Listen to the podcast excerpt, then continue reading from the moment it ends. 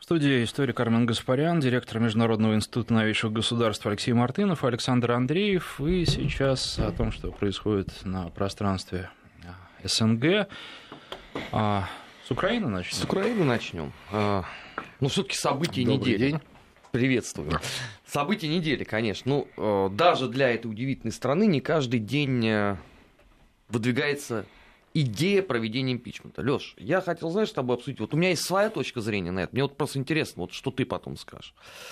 А, на мой взгляд, это, по сути, первая попытка реально взглянуть на все то, что произошло в стране, а, глазами не населения пока, а депутатского корпуса. Ну да, политиков. Это попытка объяснить господину Порошенко, что тот путь, который он прошел Гетманом Скоропадским, от все, до вселенской нелюбви включительно, и все устали от лжи и невозможно, неспособности его каким-то образом закончить вообще войну в стране. И а, третье, это, как это не парадоксально, это полная узурпация власти этим удивительным человеком, потому что втихаря он подминал под себя все.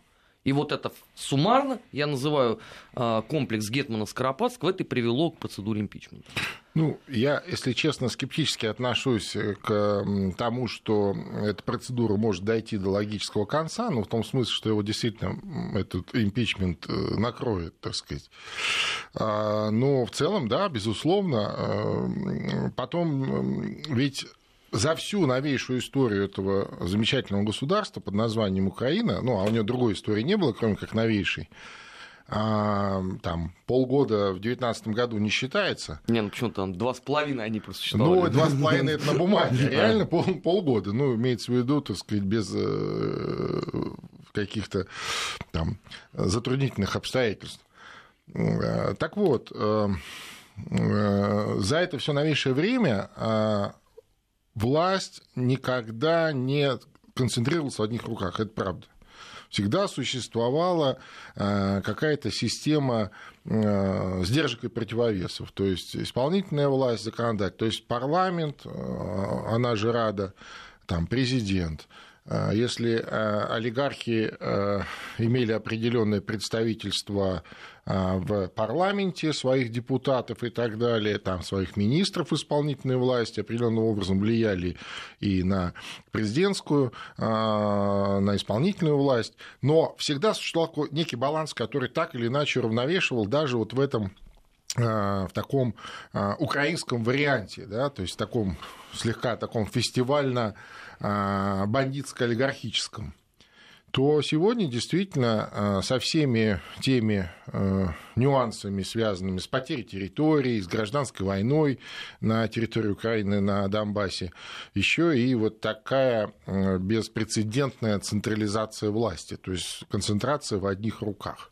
Естественно, это всем не нравится. Тем более, что эти руки, руки бывшего олигарха Лайт, который э, на глазах у всей украинской общественности превратился уже в такого олигарха с толстыми щеками и мешками под глазами, потому что, видимо, тяжело ему и совесть его по ночам мучает, поэтому он переживает и не спит.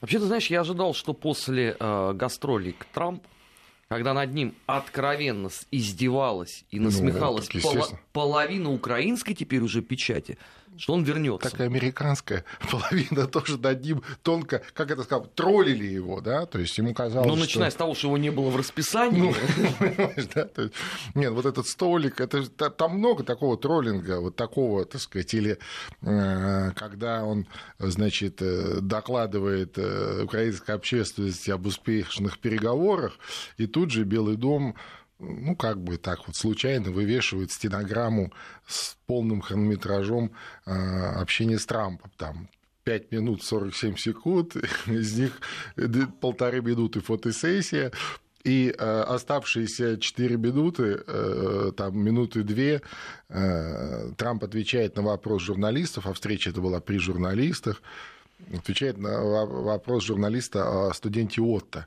о котором в Украине, естественно, никто, наверное, и не знает. Да? Это вот тот самый Отто, который зачем-то э, нахулиганил. Сперва поехал туристом в Северную Корею, там нахулиганил, его посадили в тюрьму, после чего э, ему стало сильно плохо. А, он там долгое время просидел, его отдали, э, наконец, американцам, и он в Америке скончался. Ну, удивительно просто. Вот я ждал, что после этого, в принципе, он вернется на Украину, тем более, что, ну, по сути, сразу следуют новости об импичменте. Ну, даже для любого нормального человека это не шутка. Однако этот странный ум полетел в Европу. Ну да, а что ж такого-то? Полетел, куда его тоже не звали. Куда его тоже не звали, и, и где его опять нет в графике. Так ну. Слушай, его не звали. Ну, не звали человека, он прилетел. Ну что, ну, бывает. Люди вежливые, ну, могли бы, конечно, и не пустить никуда. Ну, вроде как неудобно, президент прилетел. Ну, ладно, заходи, послушай, посиди. Все. Никаких официальных встреч там не было. Но при этом это ведь, мягко говоря, расшатывание без того не самого великого престижа государства на международной арене. Потому что все же за этим смотрят. Ну, я не думаю, что он в таких категориях э, значит, мыслит в плане э, престижа государства и так далее. Я думаю, он больше беспокоится за э, собственный престиж. И вот эти все телодвижения, на мой взгляд, они из разряда такого личного пиара, да, то есть у него, видимо, какие-то есть советники, пиарщики, которые вот ему говорят, что было бы неплохо поехать там, Вашингтон а, и сказать, что эта встреча с американским президентом до значит, Путина это будет хорошо воспринято там, не знаю, избирателями. Ну, недорого, всего 600 тысяч да, долларов. Да, да, да, да. Он говорит, ну а как это? Ну вот лоббистские есть структуры, пожалуйста, там договоритесь. Ну, договорились. Причем это вот по характеру, как это происходило, это вот сто процентов вот эта история через лоббистские эти конторы. Ну, то есть, э, грубо говоря, друг другу сказать нечего, но так как деньги заплачены, ну, то, ну ладно, хорошо, встретимся, там, здравствуйте, там какие-то вежливые слова, да, фотосессия, все. Ну, ну, как бы. Он сам не ожидал такого эффекта или его устраивает то, что было? Ну, я не думаю, что его устраивает. Я, э, конечно, допускаю, что он уже в таком, э, так сказать, состоянии, что многих вещей просто не, не чувствует. Ну, вполне вероятно, да. Но, э, конечно, они, наверное, хотели другого, хотели, так сказать, там, полноразмерной встречи, там, переговоров каких-то. Денег. Не, ну, естественно. Оружие. Так, а переговоры, это значит деньги, оружие и так далее. И, видимо, они хотели действительно диалог, да, вернуться к диалогу. То есть расчет был на то, что вежливые иностранцы, они примут по всем правилам. Не, ну не то, что вежливая, просто американская сама по себе вот эта кухня, а, в том числе лоббистская, да, то есть она а, своеобразная. Многие вопросы решаются именно таким путем. Это довольно красноречиво раскрыто в известном сериале да, про карточный домик, как эта кухня работает. У нас его показывали, между прочим, несколько лет назад, я помню, по какому-то телеканалу. А, и ну, ну, должен быть взаимный какой-то интерес, понимаете? То есть, а Украина, она а, всяческий интерес для США потеряла. Ну, не только... Она потеряла политический интерес, она потеряла экономический интерес. То есть она никому не нужна. Понимаешь, она не нужна каким-то корпорациям, там, за, которые стоят за определенными там, конгрессменами или политиками она не нужна с такой глобальной э, точки зрения, как некий, некая там карта, там, если не козырная, то хотя бы какая-то более-менее весомая, которую можно бросить на стол переговоров, там, например, с Путиным. Да? Э, более того, э, если она еще и представлялась такой, да, то есть как-то представлялась, то после всех последних э, заявлений, в том числе российского президента, ну, как-то это потеряло актуальность. Вот, и все. Ну, ну, жалко Петра Алексеевича чисто по-человечески, ну, что можно с ним поделать? А с другой стороны, почему мы должны его жалеть? Он развязал а, вот эту а, войну гражданскую он, ну, по формальному признаку мог... Турчинов, конечно. Он пришел ну, с мыслью о том, что он ее закончит за слушай, три ну начнем с того, да, вот я хотел сказать, что не, ну как-то они все там участвовали так или иначе. Это же не говорить о том, что это Турчин. Ну, Турчинов просто поставил, условно, подпись. Вот ты сейчас очень обидел его, потому что он да. себе в заслугу это всегда ставит, что я, я человек, который начал АТО. Я там. понимаю, так вот я говорю, а, а они все так или иначе в этом задействованы. И действительно, а, когда Порошенко пошел на выборы, главное главный его тезис, который был услышан украинцами, я прекращу, остановлю войну. И за него, именно за это, собственно, и проголосовали. Все прекрасно его знают, прекрасно понимают его морально-волевые качества, да, и тактико-технические данные. И единственное, за что голосовали украинские граждане тогда, голосуя за Порошенко, это за скорейшее, быстрейшее окончание а, гражданской войны и возвращение к какой-то нормальной жизни, к нормальному взаимодействию, в том числе и с, с Юго-Востоком, с Донбассом. Он этого не просто не сделал, он еще и усугубил эту всю ситуацию завел ее вообще в какое-то совершенно, так сказать, тупиковое состояние. Все а, минские э, договоренности, по сути, по его же вине а, подвешены. Все. А, я не знаю, как они будут выбираться из этого. Но всего. при этом ведь э, Порошенко, как обычно, он когда уезжает, там в Верховной Раде оживление, кот из дома, мыши в пляс, они ну, опять да. вспомнили про хорватский сценарий. Ну. Два последних дня, пока нету президента, они истошно обсуждают не только импичмент, но и о том, что надо приводить э, хорватский сценарий в стране.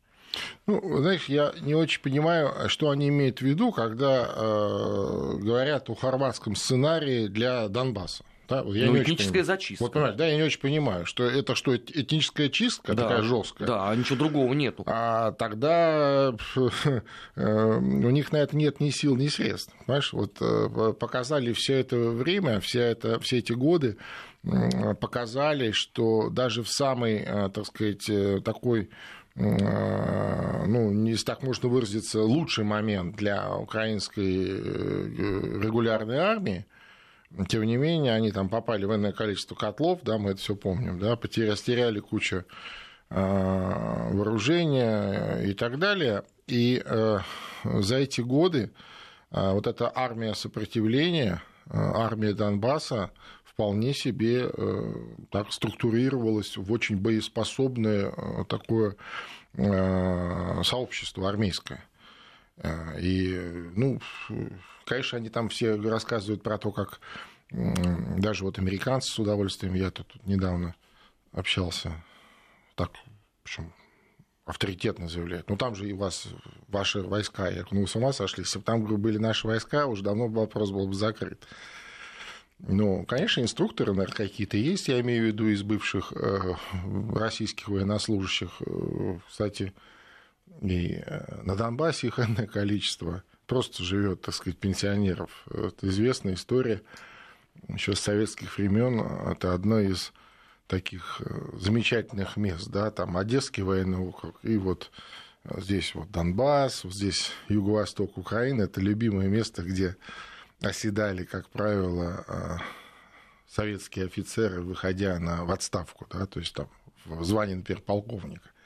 Ну, что там хорошо, климат хороший, все растет, люди вокруг свои родные русские. Так что вот так. От Украины к соседям, к Молдавии. Угу. Ну, я не про визит э, господина Дадона в Азербайджан, потому что тут я не знаю даже, какие вообще можно вопросы задавать потому что сами формулировки, которые последовали, я опускаю. Меня больше, конечно, поразило заявление а, Дадона про то, что а, в молдавском парламенте необходимы места для представителей Приднестровья. И не просто представленные где-то там пустые кресла, а именно, чтобы они функционировали, потому что это единый народ, и, э, соответственно, пора начинать интеграционный процесс. Я, может, конечно, что-то пропустил, а в Приднестровье там нашелся хоть один человек, который готов поехать заседать в парламент Молдавии. Понимаешь, сейчас э, э, мало кто об этом помнит, но дело в том, что с этого как раз все и началось.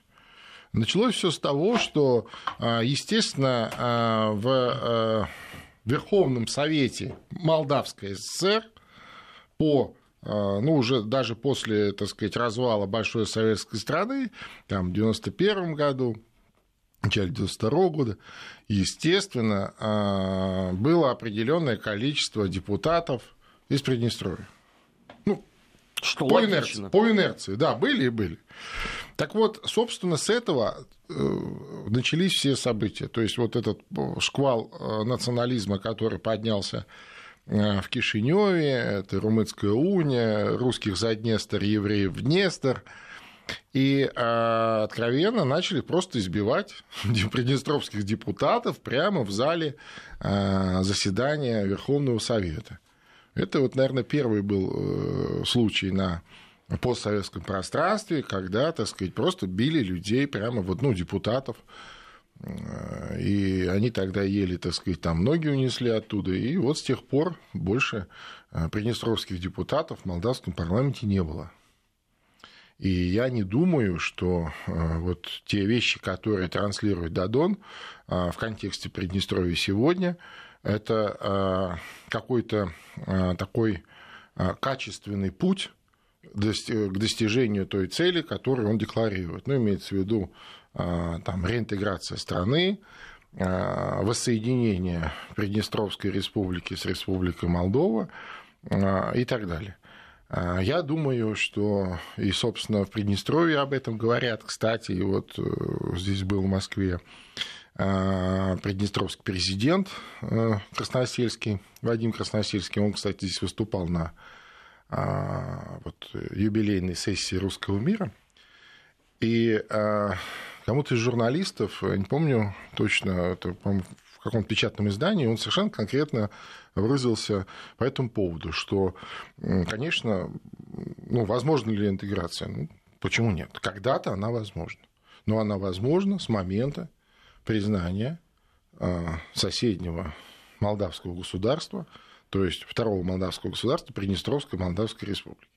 Пожалуйста, признавайте наш суверенитет, и давайте будем договариваться, как мы, два молдавских государства, будем а, так сказать, функционировать Но вместе. Дадон, насколько я понимаю, он считает, что Приднестровье просто войдет в состав Молдовы, ну, и он будет таким вот объединителем а, бессарабских земель, и все будет хорошо. Я не думаю. Я думаю, что если э, Дадон не получит на э, следующем году, а, что очень проблематично, не получит парламентского большинства, хотя бы простого, для своей партии, а, то э, никаких возможностей у него к этому не будет никогда.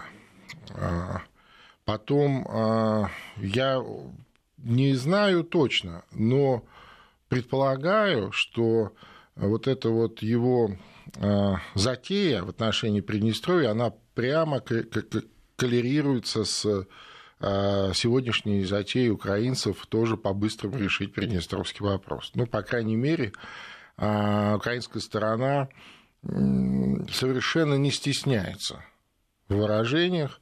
Устами своего посла в Молдавии вот на прошлой неделе они совершенно конкретно заявили, что это вот уникальная возможность решить приднестровский вопрос. Мы, значит, закрываем границу со своей стороны, вы, значит, отсюда давите, им деваться некуда, и, соответственно, они падают в ваши объятия по странному стечению обстоятельств руки к этому объятию да, снизу держит Дадон. Кавычках самый пророссийский из пророссийских президентов э, там, в галактике, да, в нашей. Ну, как э, его называют. Ну, все это очень странно выглядит. Это очень странно выглядит на фоне того, что в Приднестровье проживает больше 250 граждан России – а, на фоне того, что в Приднестровье а, тысяча, по-моему, не соврать, 1200 а, российских военнослужащих, э, это ограниченная группа российских войск, которая обеспечивает безопасность российских военных объектов и складов, и порядка 500 э, э, военнослужащих – это миротворцы, российские миротворцы. То есть вот этот, так сказать, комплекс э, ну, почти получается 200, ну, 252 тысячи российских граждан. Мне кажется, это более чем а, серьезно. Отрезвляющий должен быть да. довод для Конечно. очень многих людей. Конечно. И то, что вот, так сказать, пытаются таким образом Э, этот вопрос решить, мне кажется, это неприемлемо. Самое главное, что, и, между прочим, Дадон об этом постоянно говорит, о том, что при решении значит, Приднестровского вопроса ни одного российского военнослужащего на территории Приднестровья не останется. Это как это вообще понять? Э, а куда они денутся? Нет, ну, видимо, он их эваку... эвакуирует там или вышли, я не знаю, но э, именно российское военное присутствие в этом регионе и является тем самым а, стабилизирующим фактором, который не позволяет, так сказать, никому там устроить то, что было в 1992 году. А, так же, как, кстати, в Закавказье. Российская военная база на территории Армении в Гюмри – это единственный и э, самый действенный фактор э, стабилизации э, вот, всего региона. Даже при том, что российское военное присутствие там есть на линии соприкосновения в зоне Карабахского конфликта периодически стреляют, периодически кого-то убивают. Вот недавно опять было, вот, кстати, на этой неделе обострение, несколько человек погибло. Но, тем не менее, российское военное присутствие не позволяет а, развернуться этому конфликту в такую в кровавое месиво, да, которое а, в начале 90-х там было. То же самое Приднестровье. Ну а что касается базы в Гюмри, там а, были инциденты, которые вполне можно рассматривать как какие-то инсценированные провокации. Да, безусловно, имеется в виду с российским военнослужащим да, с этим. В ну, первую конечно, очередь. Ну, это позапрошлом году уже. Нет, в прошлом, в январе прошлого года. Но... Нет, в 2015-м. В 15 я же говорю. Да, А, даже там, 17 в общем, при Да. э, очень лояльном населении в своей массе это вызвало достаточно серьезный резонанс. Ну, а что касается Ну, вы его еще и Приднестровья- подогревали каким Не, ну образом. это Давайте не безусловно. будем Не, не, то, что это провокация... Понимаешь? Нет, вот что касается Приднестровья, а могут ли быть такие провокации там и э, сработ... могут ли они там сработать? Ну, в Приднестровье сложнее э, подобные вещи, так сказать, провернуть, скажем так. Почему? Потому что а, там достаточно, а, достаточно близко живут да, российские военнослужащие со, с остальными российскими гражданами. Да? Э, в том смысле, что там а, по э, соглашению сторон а, при наличии российского гражданства, например, допускается служба приднестровцев в российских э, подразделениях, там, в миротворческом батальоне или а, в УГРВ это есть. И, конечно, такого подобного вряд ли возможно. Имеется в виду с точки зрения а, вот, э, взаимоотношений а, российские военные и мирное население а, Приднестровской Молдавской Республики. То есть они там не сильно, э, так сказать, друг друга э, делят, да. А то, что касается внешних каких-то вещей, то это вполне реальный сценарий, вполне реальный сценарий, только не с, еще раз, не с приднестровцами, а с молдаванами соседями. Историк. Армен Гаспарян, директор Международного института новейших государств Алексей Мартынов и Александр Андреев. Прерываемся на новости, после них продолжим. Недельный отчет. Подводим итоги. Анализируем главные события. Историк Армен Гаспарян, директор Международного института новейших государств Алексей Мартынов и Александр Андреев. Если продолжать э, тему, о которой мы говорили, и немножко вернуться к Украине, Украина может выступить в качестве такого триггера конфликта в Приднестровье? Могут ее использовать в качестве такого триггера? Ну, Я думаю, что не столько ее кто-то будет использовать, сколько она бы сама хотела и готова, готова. И э, я предполагаю, что э, это один из пунктов, которых, э, который Порошенко или там э, кто-то еще из украинского государства современного э, пытается продать неким возможным спонсорам, да, вот там, в Вашингтоне или в Брюсселе. Им же нужны только деньги, а вот э, такой такая штука, как э, разморозка Приднестровского конфликта, э, так, локальная война или второй фронт в отзеркалить Донбасс, Конечно, такие сценарии рассматриваются и рассматривались, и я уверен, что здесь они не столько, м, значит, э, кто-то их к этому подталкивает, я имею в виду Украину, скорее это они сами с удовольствием, так сказать, э, проектируют подобные сценарии. Напомню, что статуса страны гаранта э, Приднестровского регулирования с Украины никто не снимал. Украина имеет точно такой же статус, как и Россия э, внутри Приднестровского конфликта. Это страна-гарант. Там 4 плюс 2 же формат. А, Ну, скорее 5 плюс 2, почему 4-5. То есть конфликтующие стороны Приднестровье, Молдова, две страны гаранта, а, значит, Россия, Россия, Украина и ОБСЕ, как не страна, но как гарант, который поставил свою подпись под а, соглашением о перемирии. И два – это наблюдатели в этом вопросе, это Европейский Союз и США. Ну, как наблюдатели, они без, так сказать, а вот гарантов три.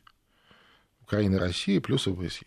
Ну, просто ОБСЕ обычно относят к ЕС, ну, поэтому и считают 4 плюс 2. Тогда, в начале 90-х, а, ОБСЕ по-другому выглядела и позиционировалась. И, собственно, это была другая организация вообще. И Европейский да? Союз другой тогда. Ну, был. безусловно, да-да-да. Она и создавалась в свое время именно для, а, вот, э, если не предотвращения, то локализации тех конфликтов, которые вот на европейском континенте, э, так сказать, после развала большой советской страны массово начали э, взрываться, да, то есть конфликты не только на территории там, бывшего Советского Союза, но и в Европе достаточно таких точек, там Югославия, э, одна чего стоила, да, и, кстати, кое-где удалось предотвратить такие горячие конфликты. Ну да, сегодня ОБСЕ уже не та, как говорится. Но я понимаю, зачем это нужно Киеву. Но хоть убей меня, я не понимаю, зачем это нужно Дадону, потому что он же шел, извините, совершенно другими заявлениями. Во-первых, э, на президентскую кампанию, во-вторых, самое главное, что он заговорил после этого. Но еще вот один момент.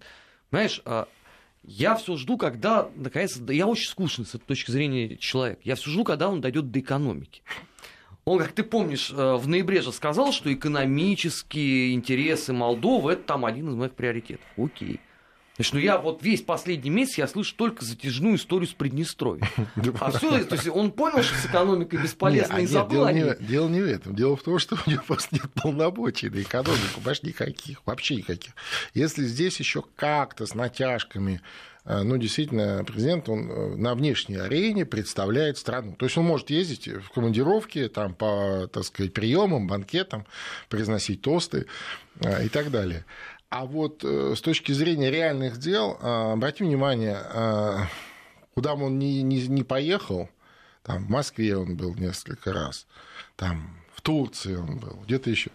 С ним ни одного министра не ездит. Ну, то есть, казалось бы, да, если ты ездишь решать конкретные вопросы... Ну, правительственная делегация. Да, да, да, у тебя с тобой, ну, если не премьер-министр, ладно, премьер на хозяйстве, то какие-то ключевые министры, ну, по вопросам, э, там, э, э, по которым у тебя повестка, так сказать, идет, да, то есть чтобы сразу решать что-то, там, о чем-то договариваться или даже что-то подписывать, да, там, на уровне вот, министерств. Ни один министр с ним не ездит, ни один. С ним ездит только а, председатель его партии, ну, который, собственно, он передал полномочия, это вот Зинаида Гречиная, которая почему-то у нас упорно себя называет Гречиной, ну, не, не в женском роде, а в мужском, наши все средства массовой информации, так сказать, ну, видимо, по ее просьбе тоже ее именуют в мужском роде, что очень комично звучит. Э, ну, наверное, там транскрипция в молдавская или там румынская, она не подразумевает женского рода в фамилии, но мы же по-русски говорим и по-русски пишем, да, там, в газетах и так далее. Вот это, конечно, забавно все. И, э, и все. Ну, иногда с ним, вот пару раз с ним ездил еще Башкан, Башкан Гагаузии.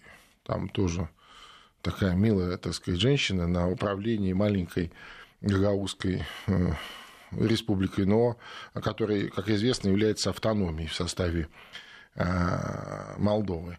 Но в последнее время она не ездит, да, то есть это было вот один или два раза.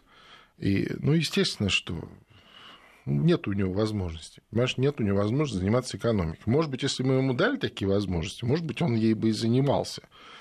И там каким-то образом... Нет, просто мне резануло глаз, что это вдруг стихийно исчезло с повестки. Вот ну, было, потому что нет и, у него возможности. Ну, потому что у него возможности нет. Потому что он, э, он сказал об этом, а дальше, если об этом говорить и не делать, то получается, что э, весь негатив, э, весь тот отрицательный рейтинг, который имеет сегодня наш любимый с тобой персонаж по фамилии Плохотнюк, он как бы его у него, так сказать, забирает, да, не, не превращает его в позитивный или там в положительный положительный а, рейтинг, а забирает у него негативный. И вот, видимо, ему кто-то это объяснил, и он перестал вообще говорить про экономику, потому что это бессмысленно. А потом они же что-то там э, решают периодически где-то там под столом, то он приехал в Москву, попросил, значит, э, чтобы ему, э, чтобы тех нарушителей российского законодательства а, в части вот правил пребывания на территории России, э, которые там нарушили время, там сроки, регистрацию, ну, там много, их высылают же периодически пачками. Ну вот, дескать, мол, э, давайте их простим. Ну, нас говорят, ну хорошо, давайте простим, раз вы так просите. Ну, в качестве такого фейвора, да, перед возможными переговорами. Ну хорошо, давайте вернем там яблоки молдавские на российский рынок. Ну, давайте вернем. Ну, вернули их в прошлой осенью. Э, там, половина из этих яблок, э, я подозреваю, совершенно не молдавского происхождения. Как это... А реэкспорт какой-нибудь? Ну, конечно. Э, злые языки говорят, что там эти вот люди из Додоновской этой партии устроили еще и поборы с этих, так сказать, поставщиков этих яблок. Ну и вот это все так вот, понимаешь, вот, к сожалению. Надо сказать, что на позапрошлой неделе снова был подписан договор с Молдавской ГРЭС, который находится на территории Приднестровья на поставку электроэнергии в Молдавию. До этого весной там целая была интрига с Украиной же, да, когда разрывали договор с Приднестровской этой станцией, она принадлежит Интерал, российской компании Интерал.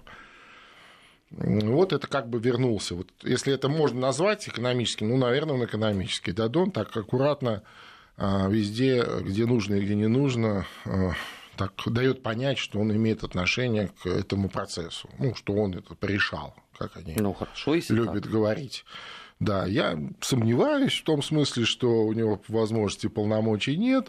А, конечно, это а, последнее решение, тем более а, электроэнергетика, она полностью вся в руках вот этого олигарха Плохотнюка. Конечно, это его решение. По каким причинам он его принял, ну, не знаю, наверное, по бизнесу все таки выгоднее, чем иметь дело с соседней Украиной, где, так сказать, все это излишне политизировано, а здесь все-таки, видимо, вопрос больше бизнеса, денег. Не знаю. Ну, вот это единственное, что в экономике. Больше я в последнее время никаких э, телодвижений там не вижу. А приговор муж Жасмин в семь с половиной лет – это а, достижение? Это, ну, не, ну это, слушай, это нормально. В полицейско-олигархическом режиме, в условиях полицейского олигархического режима, который сегодня а, вот уже несколько лет как установлен в Молдове, это абсолютно нормальная вещь. То есть людей сажают в тюрьмы, им дают э, серьезные сроки. Слушай, меня поразила Если цифра, вы... которую мы да, просили 19 да, да. лет. Правильно. Если вы, э, так сказать, находитесь в юрисдикции, то есть если вы молдавский гражданин, то хозяин Молдавии, товарищ Плохотнюк, может сделать с вами что угодно, обвинить вас в чем угодно, а, что вы там едите новорожденных детей на завтрак, под это дело закрыть вас э, под следствием, держать энное количество времени в переполненных тюрьмах, давать огромные сроки. Пожалуйста, там премьер-министр бывший, например, сидит до сих пор. Да? Слушай, ну 19 лет за убийство меньше дают. Так я понимаю, вот я же о чем и говорю. И то, что там вообще нет закона. Ну вот, ты, ну, понимаешь, да, он, он, он, он хозяин. Закон это он. То есть молдавский закон это Владимир Плохотнюк, Владимир Георгиевич. Ну, как он решит, так и будет. Причем здесь, мало ли, что там где написано. Он считает нужным, оно так происходит. В, в отношении не молдавских граждан, конечно, он пока ограничен в своих действиях и побаивается. То есть, вот а, кого-то нон-градами объявляют, понимаете, кого-то, так сказать, еще что-то а, происходит, но, тем не менее, а, пока побаивается. Ну, слава богу, хоть так. Сейчас прервемся на две минуты, потом продолжим. Недельный отчет. Подводим итоги. Анализируем главные события. Историк Армен Гаспарян, директор Международного института новейшего государства Алексей Мартынов и Александр Андреев. Ну что, давайте на Ригу посмотрим. А, давайте. Нил Ушаков в третий раз э, избран мэром. Ну, слава богу. Замечательно. Я единственное только не, не разделяю вселенского восторга по поводу того, что пришел русский мэр, и теперь ну, 35% слушай. населения мог вздохнуть свободно, да нет, потому что ну, я так... напоминаю, что он в третий раз да, приходит. В третий раз, и, и, собственно, э, он не потому, что он русский, этнически русский, он э, становится третий раз мэром. Он вполне устраивает все политические элиты, он вполне устраивает, так сказать, вот тот э, зыбкий баланс, да, такой вот э, политического консенсуса внутри самой Латвии, и именно поэтому он, собственно, третий раз становится градоначальником. И, кстати, обращу внимание, что он дальше не растет. Ну, казалось бы, да, вот побыл мэром, потом ты можешь быть, там, не знаю, депутатом, например, всей Латвии, да, а не городского а может быть, собрания. даже в правительство. Да, потом министром э, каким-нибудь в правительстве, потом, может быть, премьер-министром, а там, глядишь, и президентом. Да, ну, казалось бы, да, вот с точки зрения карьеры. Ну, человек э, в достаточно юном возрасте, нежном возрасте стал первый раз мэром, да, ему там, не помню, 20 чем-то лет было, 26, 27. Вот, и он уже третий раз, так сказать, подтверждает э, эту свою должность. Ну, значит, человек на своем месте. Вот, у всех устраивает. Там и с точки зрения хозяйства городского, и с точки зрения политической. Но при этом вопросы какие были? Абсолютно. Во время первого срока, второго. Так, абсолютно. Они плавно абсолютно. перетекли все в третий. Конечно, конечно. Я ровно об этом и говорю. Но, кстати, хочу обратить внимание, что э, ну, там же через, э, это, через выборы городского совета, да, это происходит, ну, там, как он называется, Сейм, наверное, городской, я боюсь здесь соврать, как в их э, терминологии. А, вот в сам, в сам, среди депутатов новых э, городского совета есть серьезные изменения. Там кое-кто из таких, и, кстати, из партии Нила Ушакова, э, его однопартийцы, те, кто э, более ярко выступал по поводу... Ну, мой друг Руслан Панкратов, в том числе, в, в том числе он был оказался, вычеркнут. Да, он оказался просто вычеркнут, как говорят злые языки, лично товарищем Ушаковым, как человек, который слишком обостряет те вопросы, которые, по мнению вновь избранного мэра Риги, обострять не стоит. А вопросы это, как правило, связаны с а, положением именно а, русскоязычного, русскокультурного а, населения Латвии. Кстати, вот этот Руслан Панкратов, он знаменит тем, что из Латвии поднял на уровне Европейского Союза вопрос с фамилиями, да, когда там вот эти ставили... Миронс, этот ребенок э, э, несчастный. Да, да, да, вот эти вот эссы, там какие-то изменения имен и фамилий, и в итоге это же слетают все базы, и в итоге там, ну, ребенок чуть не погиб. Ну, это, же, ну, это как бы пример, а таких примеров очень много. И вот этот человек, да, он оказался не нужен. Ну, не только он, там это тоже как пример. А, но зато вот Нил Ушаков снова ну, посмотрим, может, третья попытка будет более удачной. Да, дай бог, я только за. Я понимаю, что там есть свои как это, сложности, есть свои какие-то, ну, какая-то изнанка этого всего есть, и это не так, э, как сказать, не так э, просто, как нам кажется, да, ну, то есть плохо или хорошо. То есть там оно гораздо сложнее все организовано, поэтому. А, я в конце программы хотел обсудить с тобой визит э, президента Киргизии в Москву. Вот. Ты знаешь, я ожидал какой-то истерики такой вселенской из уст там Радио Свободы и mm. прочих вот этих самых транспарентных СМИ, они же обычно все это отслеживают. А тут вдруг они как-то так горделиво промолчали или, по крайней мере, обошлись без каких-то намеков. Вот что это вдруг у них? Может, ну, лето, пора отпусков? Я не знаю, может по-разному это оценивать, но сам по себе визит очень, на мой взгляд, ну, такой знаковый визит.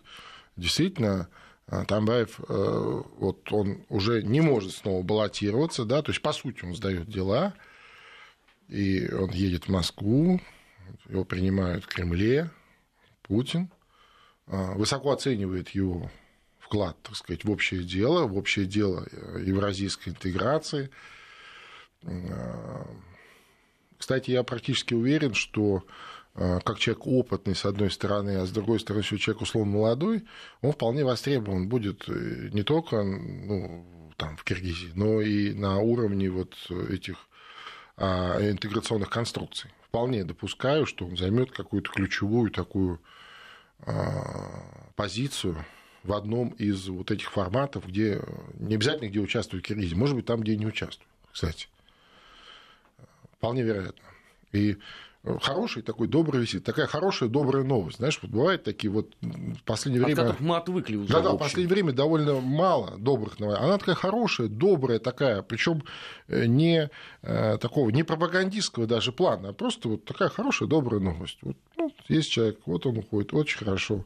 Ну, в смысле, что хорошо, что он хорошо проработал. Он говорит добрые Хорошо, слова. что нет революции в да, этот да, раз. Да, нет, нет революции. Там говорит добрые слова про Россию. Кстати, не стесняясь, и, наверное, э, мало кто из э, лидеров постсоветских государств такие слова говорит. А между прочим, Киргизия дважды, дважды э, пережила фактически цветной переворот, это цветную технологию. Но они ветераны вообще Да, с этой дважды. точки зрения. И э, не стесняясь говорят, что благодаря и спасибо вам э, помощи э, старшего брата или старшей сестры, в данном случае там России, и что хорошо, что у нас такая сестра есть, мы пережили это, мы справились, мы сейчас, так сказать, переходим к такому этапу э, такого устойчивого и безопасного развития. И спасибо и России, и в то же время и спасибо уходящему президенту, что он ну, сумел это э, вот пройти между этими всеми сложностями и все это так сказать, вот стабилизировать. Ну, тем более, ведь все документы, с которыми он приезжал, по сути дела, получили либо пролонгацию, либо Да, да, заново я об этом и говорю. То есть это вот, по сути, такая вот, как сказать, хорошая такая преемственность. То, что, а, между прочим, на чем обычно и э, играют или происходят всякие вот эти цветные перевороты, когда, знаете, кто-то уходит или, там, не дай бог, умирает, и в этот момент элиты не знают, куда им деваться, что им делать, и им начинают, так сказать, предлагать разные какие-то невероятные какие-то пряники, да, или там печеньки. Вот, и они потихонечку сходят с ума и в итоге разрушают свое государство. Ну, так упрощая, да, если мы говорим о цветных этих э, технологиях. Ну что же, к сожалению, наше время подошло к концу. Напоминаю, что в студии были директор Международного института новейших государств Алексей Мартынов, историк Армен Гаспарян и Александр Андреев. Спасибо. Спасибо. вам. Спасибо.